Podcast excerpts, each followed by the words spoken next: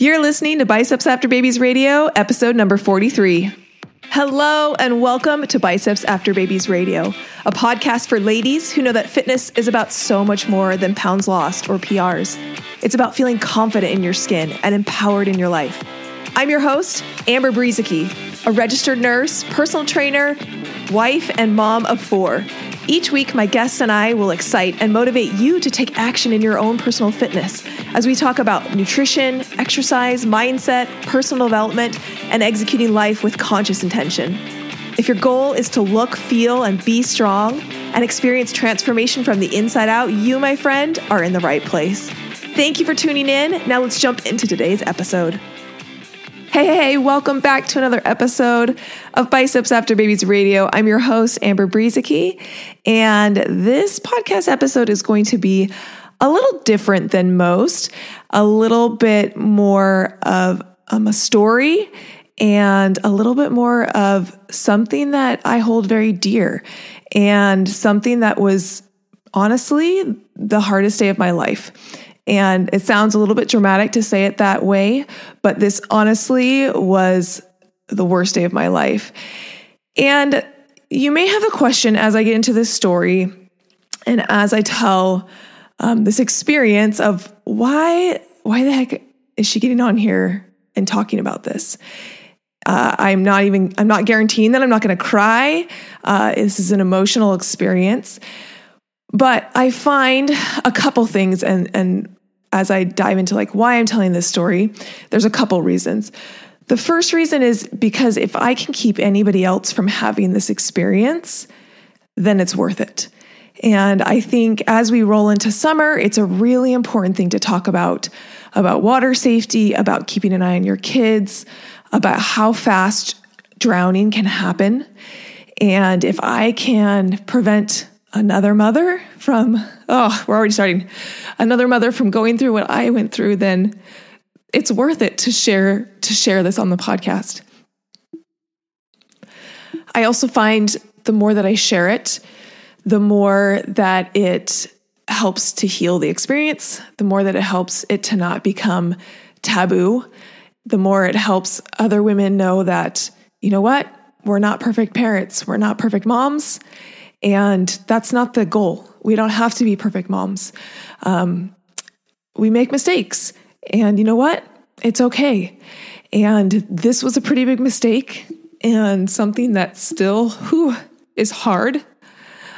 But I find as I share it and as I give voice to it, it takes some of the power and some of the shame away from it. So we're we're two minutes into the podcast and I'm already crying. Um, I'm going to try and rate it in because I think I want this story to be shared, and I it's emotional, and but I want to be able to share it in a way that is uplifting and beneficial for you. This isn't supposed to be a cry fest. It isn't supposed to make you sit here and just bawl.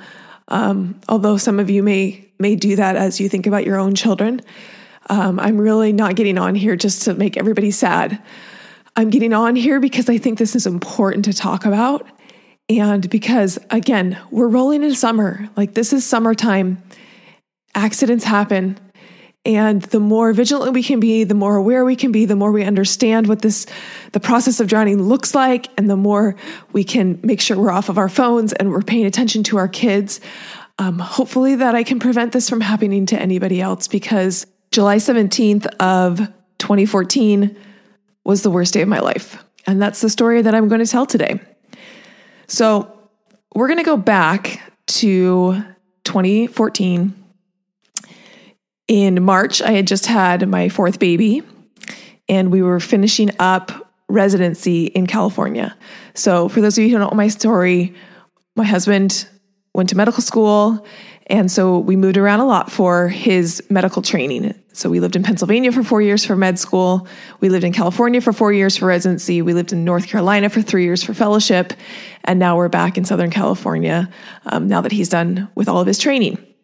So this happened at the tail end of our fourth year of residency, where we had baby number four. And we were getting ready to move to North Carolina. It was a big move, obviously across the country. And it was going to be a new chapter, which we've done before. We've done many new chapters in lots of different places in the United States. So we ended up moving all four of our kids. We drove across the United States, went to North Carolina, moved into our new home there, which was exciting because we had a, small apartment in Southern California and we were able to pay the same amount of rent and have a three bedroom townhouse in North Carolina. And so it was exciting, it was new. And we went to church the first week that we were there and met some new people. And we're able to get phone numbers of people. And one of the girls invited us to go to the lake. So in in California, we're very used to going to the beach. In North Carolina, we were a lot more inland, and so a lot of people would go to the lake during the summer. And I was really excited because I was getting to meet new people and I'm very social. And so when I get to new places, I want to start to make friends and have my kids have the opportunity to make friends with, you know, kids their age. And so I was really excited about this. And so I remember the morning of July 17th, we went to Aldi's, which is, if you've followed me when I was in North Carolina, is one of my favorite stores. We don't have a ton of them out here in California where I live, uh, anywhere nearby, but I love me some Aldi's. And so we stopped at Aldi's and we got a bunch of food.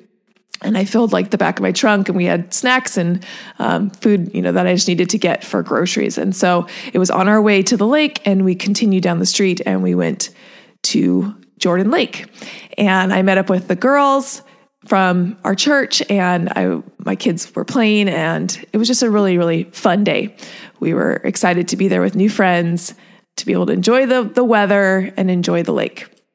So for the first couple hours that we were there, the kids enjoyed swimming in the lake and my third child, Max, was uh, a little older than 2 at this time and he didn't know how to swim and so he had his puddle jumper floaties on. And all the kids were playing in the water and they were having a great time. And then around lunchtime the kids got out and we had sandwiches and the snacks that i had bought. And max took his floaties off and was eating you know near me and then the kids decided that they wanted to dig in the sand about 10 feet away from the water. And so I watched them digging and, you know, Max was over there with his brother and sister and they were digging in the, in the dirt and he would come, go to the water and fill up his bucket and then they'd go back to the, to the sand and, and pour it in. And I watched him like go back and forth a couple times. And obviously looking back, I now wish that I had put his floaties back on him, even though he wasn't in the water, um, because he was going back and forth. But I really thought that he understood the limits of water. In fact, on the way down, I remember as we were driving towards the lake, uh, he kept talking about how you know, Max doesn't go into the water without mommy and daddy, and Max has to have his floaties on. And he kept reiterating these things to me um, you know, think, and I was like, oh yeah, he he totally gets this. He gets that he has has has floaties that like he can't go in the water without us. Like he understands this, and I was obviously wrong, and not making sure he had his floaties on at this point is something that you know I beat myself up for a lot, um, especially in the moment. Um, but after lunch, I was sitting next to some of the moms, and all of a sudden I had this thought come to my mind of where's Max? And it was a very immediate thought. It was a very urgent thought. And it was interesting looking back on it that I was only thinking about Max and not my older two kids. And I guess you could rationalize and say, you know, I thought of Max because um, my older kids are better swimmers. They weren't super old at this time. Um, my they were what seven and five? So they weren't super old um, but i know that this was not necessarily a thought that came from me. Um, i believe in a higher power i believe in a god and i believe that that there was divine intervention that immediately let me know that i needed to find max right then. And i jumped up and I ran over to the hole where they had been playing. And my son and his friend were there. And I rather harshly and very urgently said, Where is Max? And he said that he didn't know. And so I immediately ran straight to the water. I was holding my baby, my three month old baby. I ran straight to the water. And um, I remember I looked out into the water and I saw him about 10 feet out from the floor, from the shore, and he was floating face up in the water. And I remember the colors of his swimsuit. He had on this bright red and green and blue swimsuit. And like that's the memory that I have is these colors just floating in the water. And I screamed and I yelled, Get him. Um, and there was actually a man there from our church who was, I mean, he was like a couple arms length away from him. And he just, no one saw him. And um, I yelled to him, Get him. And I turned to his wife, who was standing right beside me, and I said, Take my baby. And I handed off my baby and I ran out towards the water. Um, and he grabbed my son and I ran in and he ran towards me and I, I grabbed Max and I um, yelled to the shore to have somebody call 911. And I ran Max to the sand. And I remember looking down at him in my arms, and he wasn't breathing, and he was absolutely limp. And he had these blue lips and this ashen skin. And I remember thinking, I should be terrified right now. But instead, I felt really calm, which feels absolutely crazy to say. Um, but I felt this calm. I felt this calm that everything was going to be okay. And it was absolutely a blessing from my Heavenly Father. Um, I definitely felt a sense of urgency, um, but it was calm enough to do what I needed to be able to do. And I know that that didn't come from me. Um, so I threw him onto the sand and I immediately started chest compressions. And I'm I'm a nurse by trade, and I worked for a couple of years in a neurosurgical step down unit. And um, I've learned CPR and I've done lots of CPR training. I've never actually done CPR on a live human being. And my son was the first experience that I had that on. And I remember I started chest compressions and I, I didn't count the compressions the first round. Um, I just did some. Uh, you're supposed to do 30 chest compressions, and I didn't really count. I just got started. And then I did uh, two rescue breaths. And I remember with an adult, you you plug the adult's nose and then you blow into their mouth. And with an infant, um, when you do infant CPR, you actually seal their mouth and nose with your mouth um, because it's just a smaller surface area, and you can um, use the nasal passageway to get air in as well through there. Uh, and so I remember he was a little over two, so he definitely isn't an infant, but I remember putting my mouth over his mouth and nose um, and, and doing two rescue breaths. And I, we, I remember even being able to think clearly enough. And this goes back to that feeling of like being able to be calm enough to do what I needed to do. Um, I, that I remember seeing that like one of the breaths didn't go in. So when you do CPR, you're supposed to watch the chest rise and fall to make sure that the breaths are going in. And if they aren't going in, then you need to readjust and you need to do it again so that you're actually getting the oxygen in. And I remember I didn't see his chest rise on one of the breaths. So I repositioned him and I, I did a, a second, you know, another rescue breath. And for the next couple of rounds of CPR, I had this angel at my side. And and this wasn't a heavenly angel, come to find out. It was actually this this like southern tanned woman in a bikini. But she was absolutely my angel and I remember her over my shoulder and she just kept saying, "You go, mama. You're doing great. Just keep going." And um, I just remember her voice as I was giving CPR, just like right next to me, like cheering me on, encouraging me. Um, I remember also that she said that she was a medic. And I remember saying to her, I'm a nurse. and, um, but she just kept saying, You're doing great. You're doing great. Just keep going. Um, and I performed uh, four rounds of chest compression and about three rounds of rescue breathing. And all of a sudden, he threw up and he started breathing. And I remember turning him to a side into the rescue position because you want to make sure that, you know, they're not regurgitating that vomiting that they're that they're um, or the aspirating that vomiting, but that you're just turning them to the side to that rescue position. And I immediately asked if somebody had called 911. And one of my friends was on the phone with them. and She was standing right there. And she said that they said just to keep him on his side. And at this point, I just remember pleading over and over and over with God, my Heavenly Father, and asking Him to help Max be okay. And from the moment I got him out of the water, I, you know, I can't explain it, but I knew he was going to live. That wasn't my fear. Um, I was given that reassurance that he was going to live. But this point was almost more scary for me because at this point I knew he was going to live, but I didn't know what the consequences would be. I had no idea how long he had been in the water. I had no idea how long he had been without oxygen, which is awful to think about as a mom that, you know what, like I should have known, like I should have known that. I should have known where he was. I should have been watching him. I should have known he was in the water, but I didn't. This happened, by the way, with at least four adults in the water around him and five more adults like sitting right there in front of him. Like we were literally right in front of the shore. And I absolutely don't blame anyone um, but myself.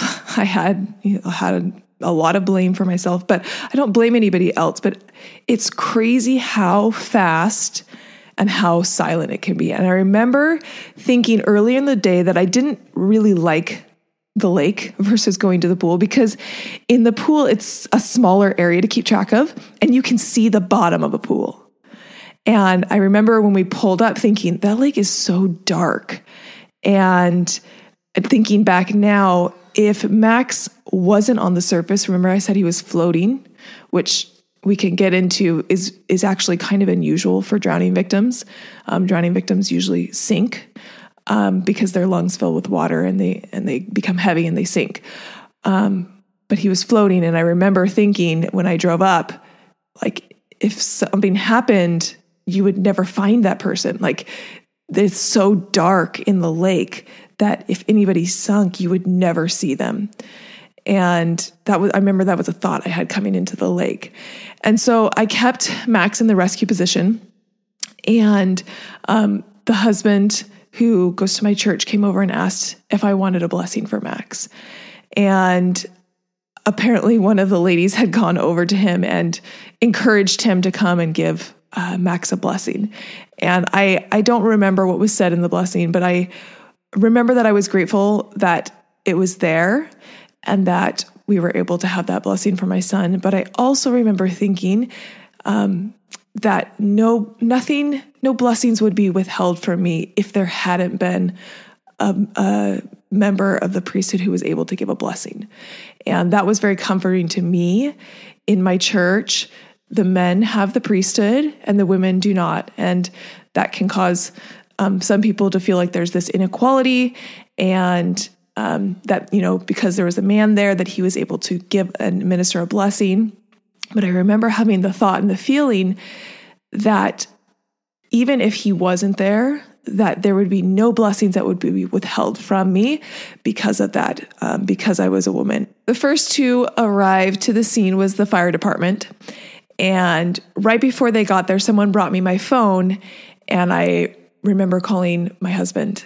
And it was an awful, awful call to make. And I said something about Max having an accident and having to give him CPR. And TJ told me to hand the phone off to somebody else and just to be with Max.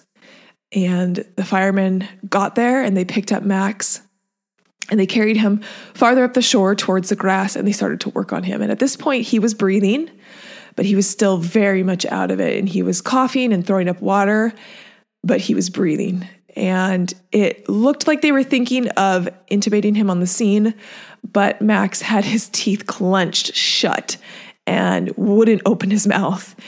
And so they cut off his shirt and they applied the cardiac leads and took his vital signs. And I remember asking what his O2 saturation was, but I, for the life of me, I can't remember the response. And I honestly think they were kind of having a hard time picking it up while they were on the shore. And um, one of the police officers called me to side and asked me to give them my name and um, information about Max. And it, it was just like this surreal moment. And I just, I couldn't even believe that like this was actually happening in my real life. And EMS showed up and they put him on a stretcher and they loaded him into the ambulance. And there was a bit of chaos trying to figure out what was going to happen because I had four kids. Um, and I wanted to be with Max, but then I had these kids and I had this baby to take care of. And I remember uh, a lady from the ward, Katie, said that she would take Ethan and Kate and she would take care of them. And then another woman said that she would take Max and that she would drive him to meet me at the hospital since I was still I was still nursing him. He was three months old.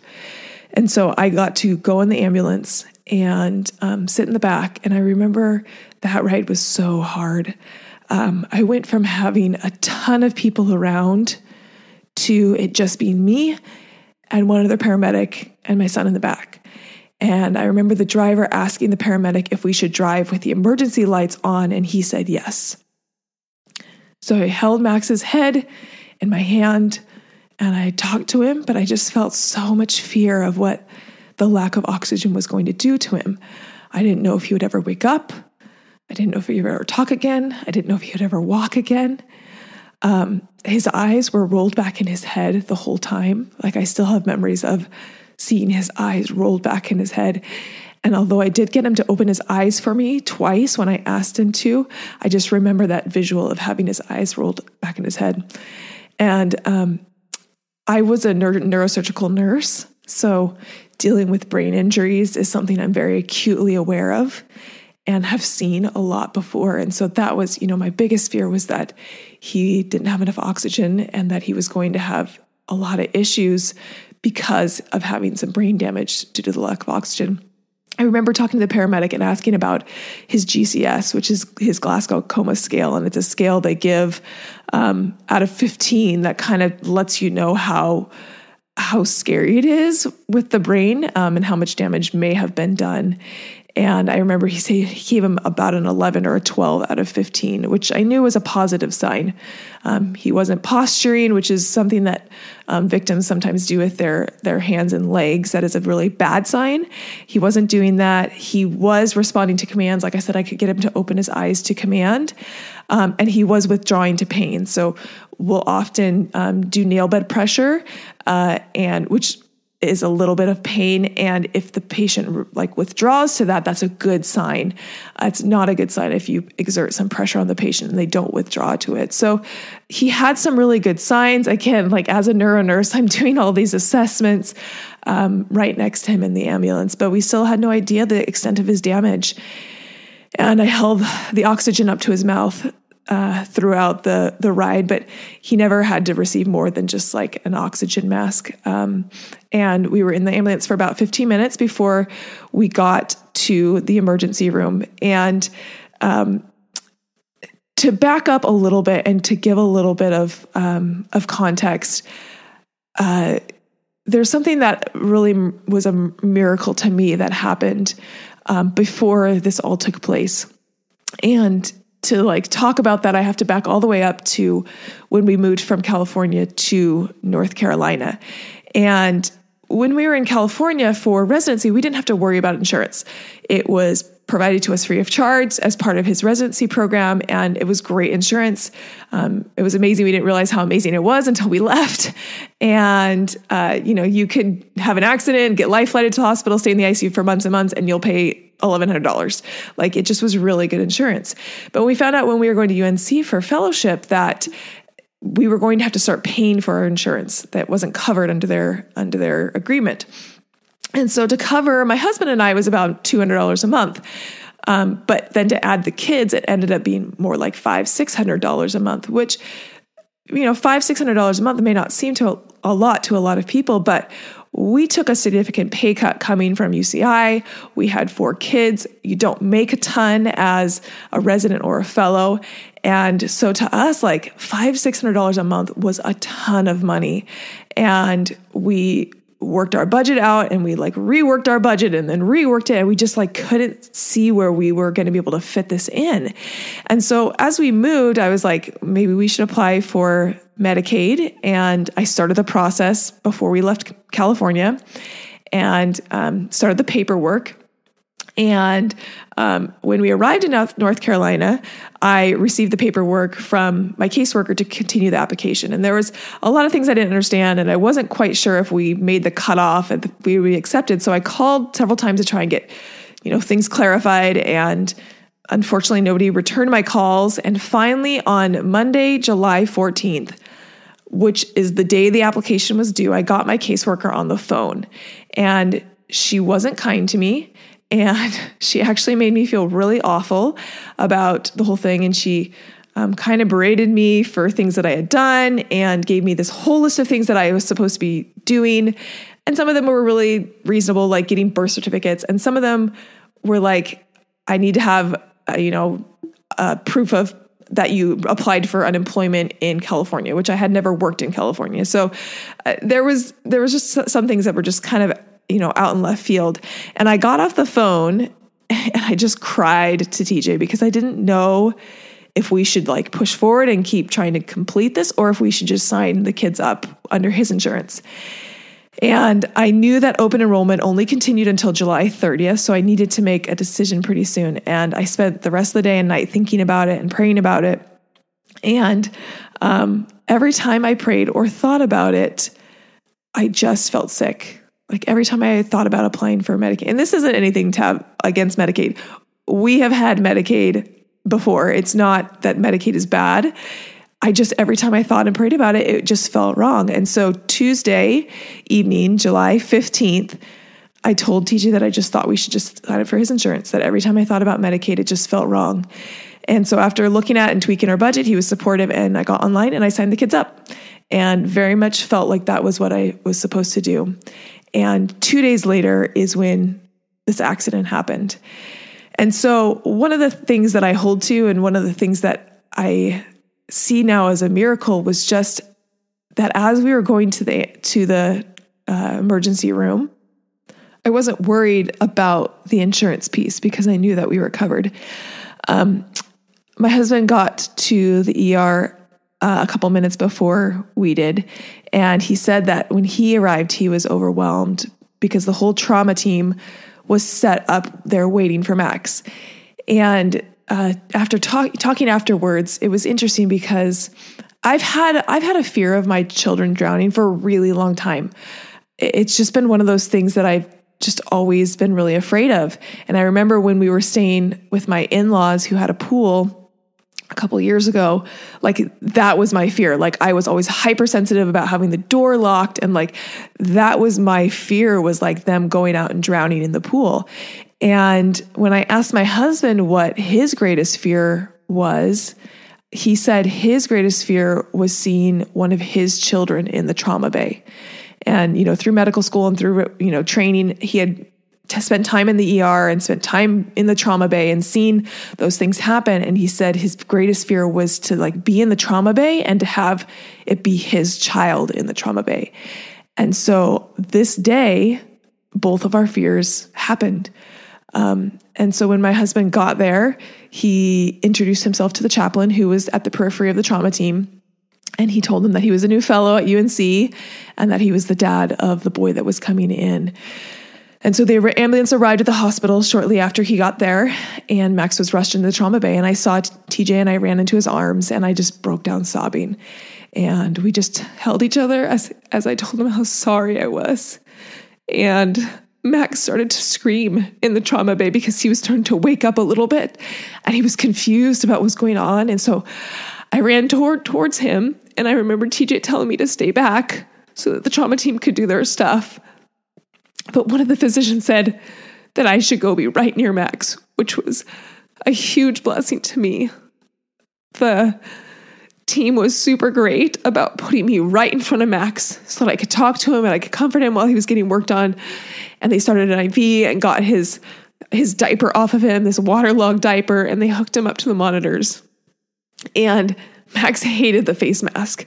Um, he just kept trying to take it off and he kept yelling for mommy, but he wasn't really fully awake um, or alert. And I just ha- had kept repeating, "Mom, mommy's here, Max. Mommy's here," so that he would just hear my voice. and they took x rays of his chest and they placed a C collar on him since they didn't know if he had fallen and hurt his neck during the accident. It's just a precaution. And the C collar was Max's least favorite part after that oxygen mask.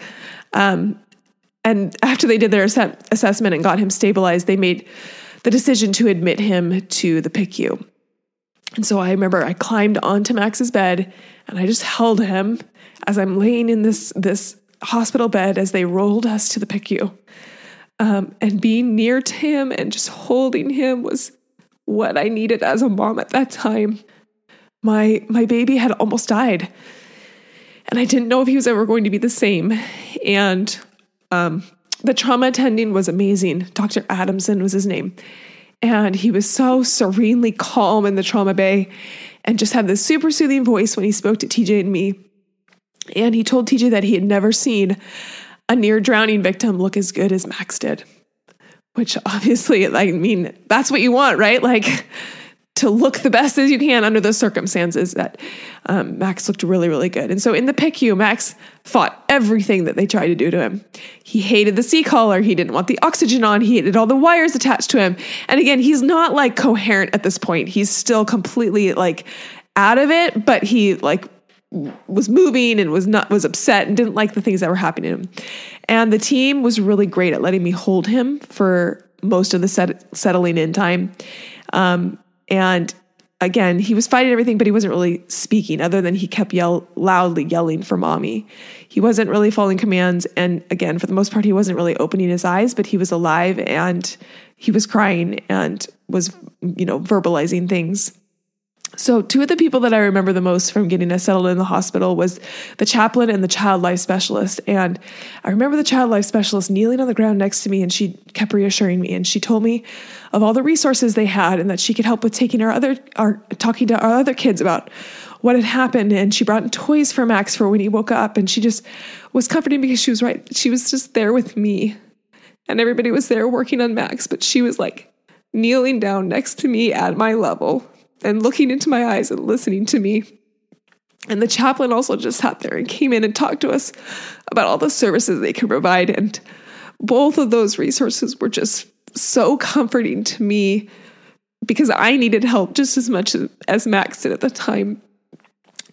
And my husband was there, and we sat in the hospital for the next couple of hours. And those were hard because we just were waiting we didn't know how Max would do.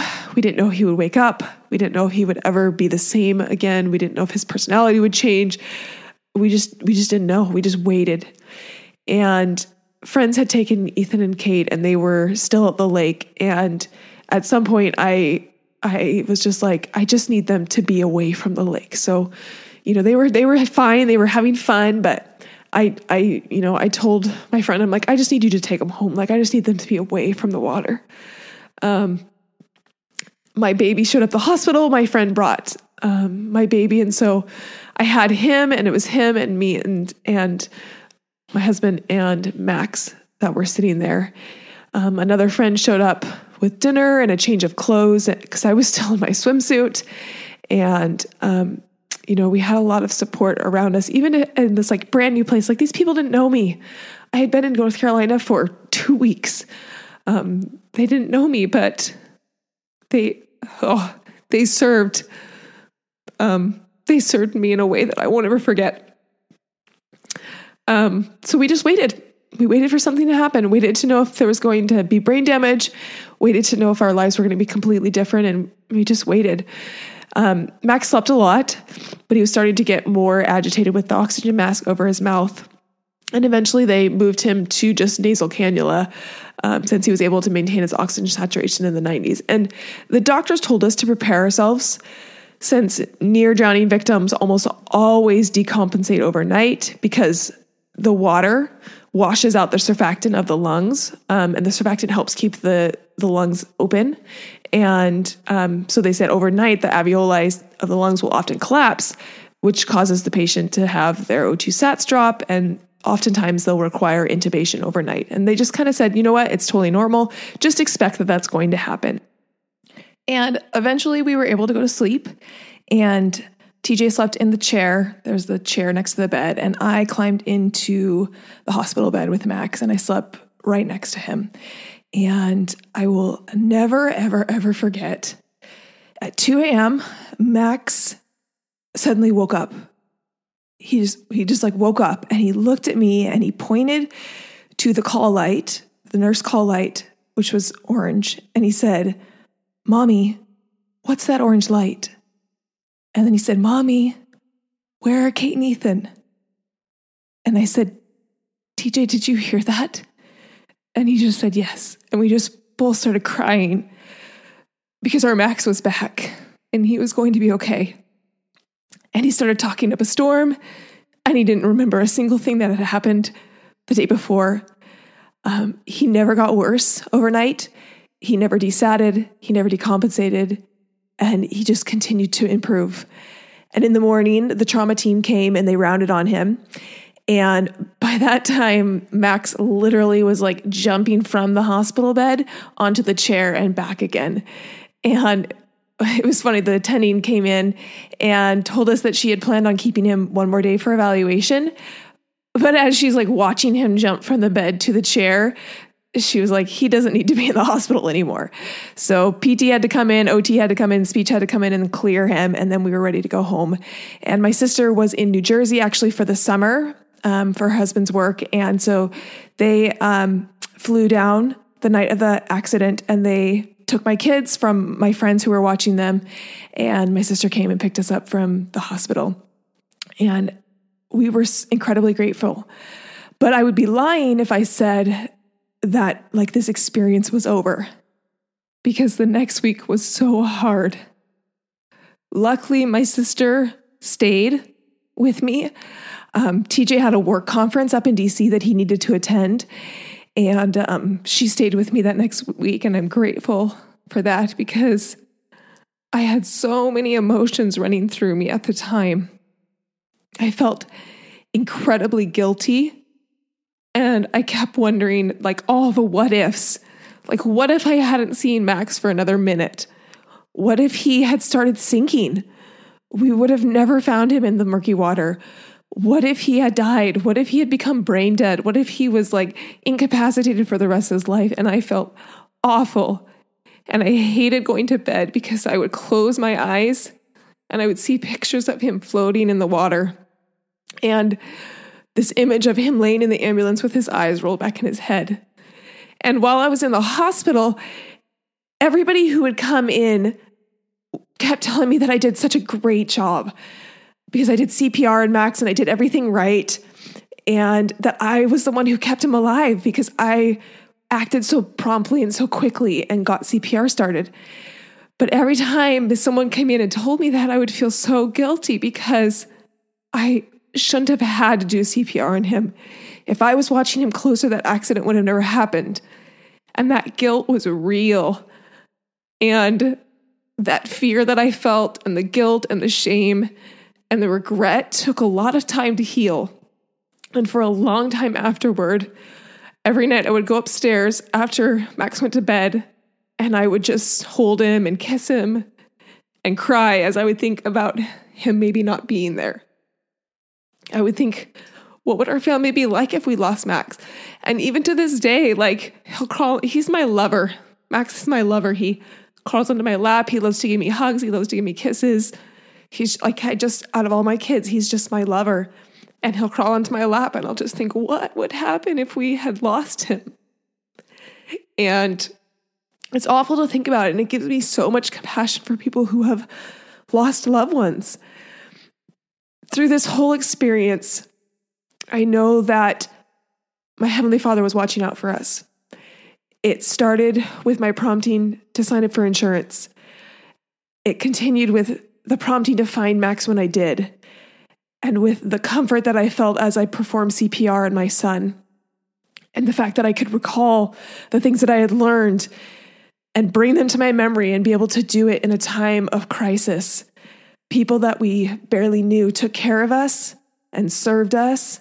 My sister just happened to be on the East Coast at the time, and she was able to come down and help out. And there were so many blessings and so many miracles through this experience that I know that my Heavenly Father is very aware of us. And I am incredibly grateful that Max is okay. I'm incredibly grateful that he's alive and that he's just he's just like he was before the accident.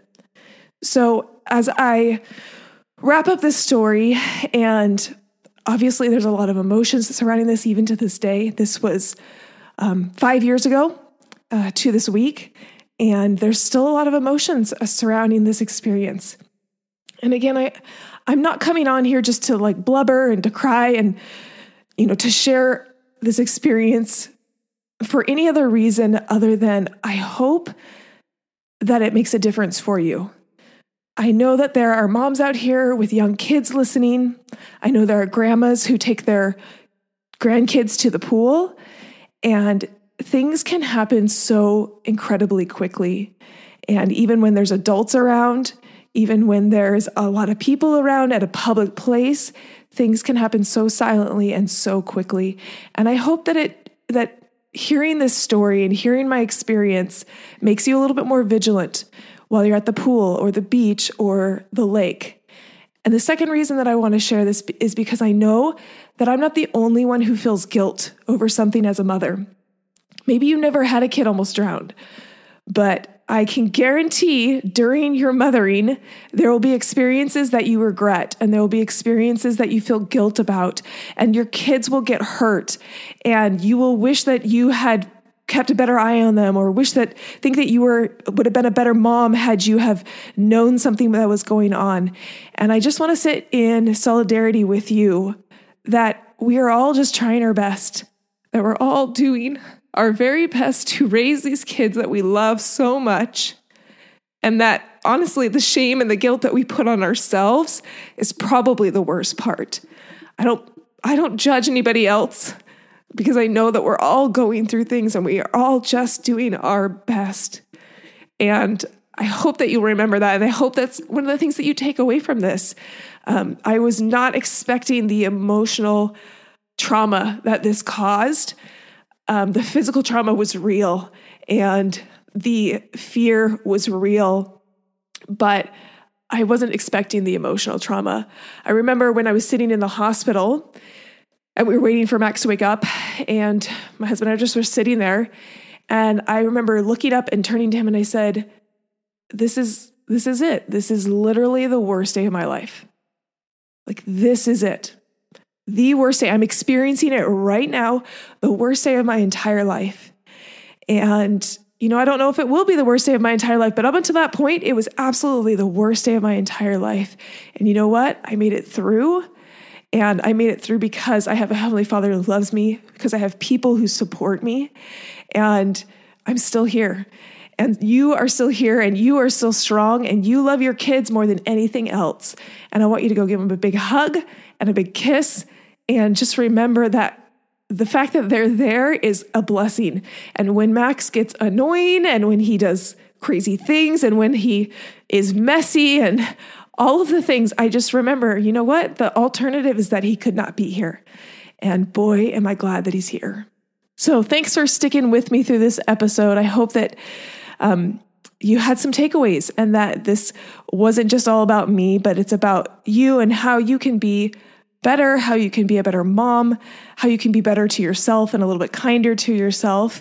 And remember this year, as you're going out to the pool and the water, to just be so vigilant and to make sure that you keep your eyes on your kids. I know in this age of phones, it's so easy to sit by the poolside and be scrolling through social media while your kids are playing.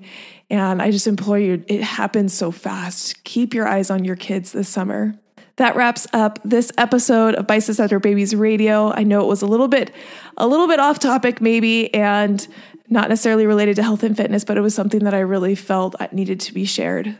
So I'm Amber. Now go out and be strong because remember, my friend, you can do anything. Hold up, sister friend. Do you love Biceps After Babies Radio? If so, the best way to say thank you is to subscribe to the podcast and leave a review on iTunes. I know every podcaster wants you to leave a review, but it's because those reviews help the podcast to reach more people. And I do truly want to know what you think. If this particular episode resonated with you, will you also please share it? Either send the link to someone who would find it valuable or take a screenshot and post it to your social media and tell your friends and family why they should listen. Make sure you tag me at biceps.after.babies so I can hear your feedback and give you a little love. And you know, if you aren't already following me on Instagram or Facebook, that's the perfect time to hit that follow button. Thank you for being here and listening to Biceps After Babies Radio.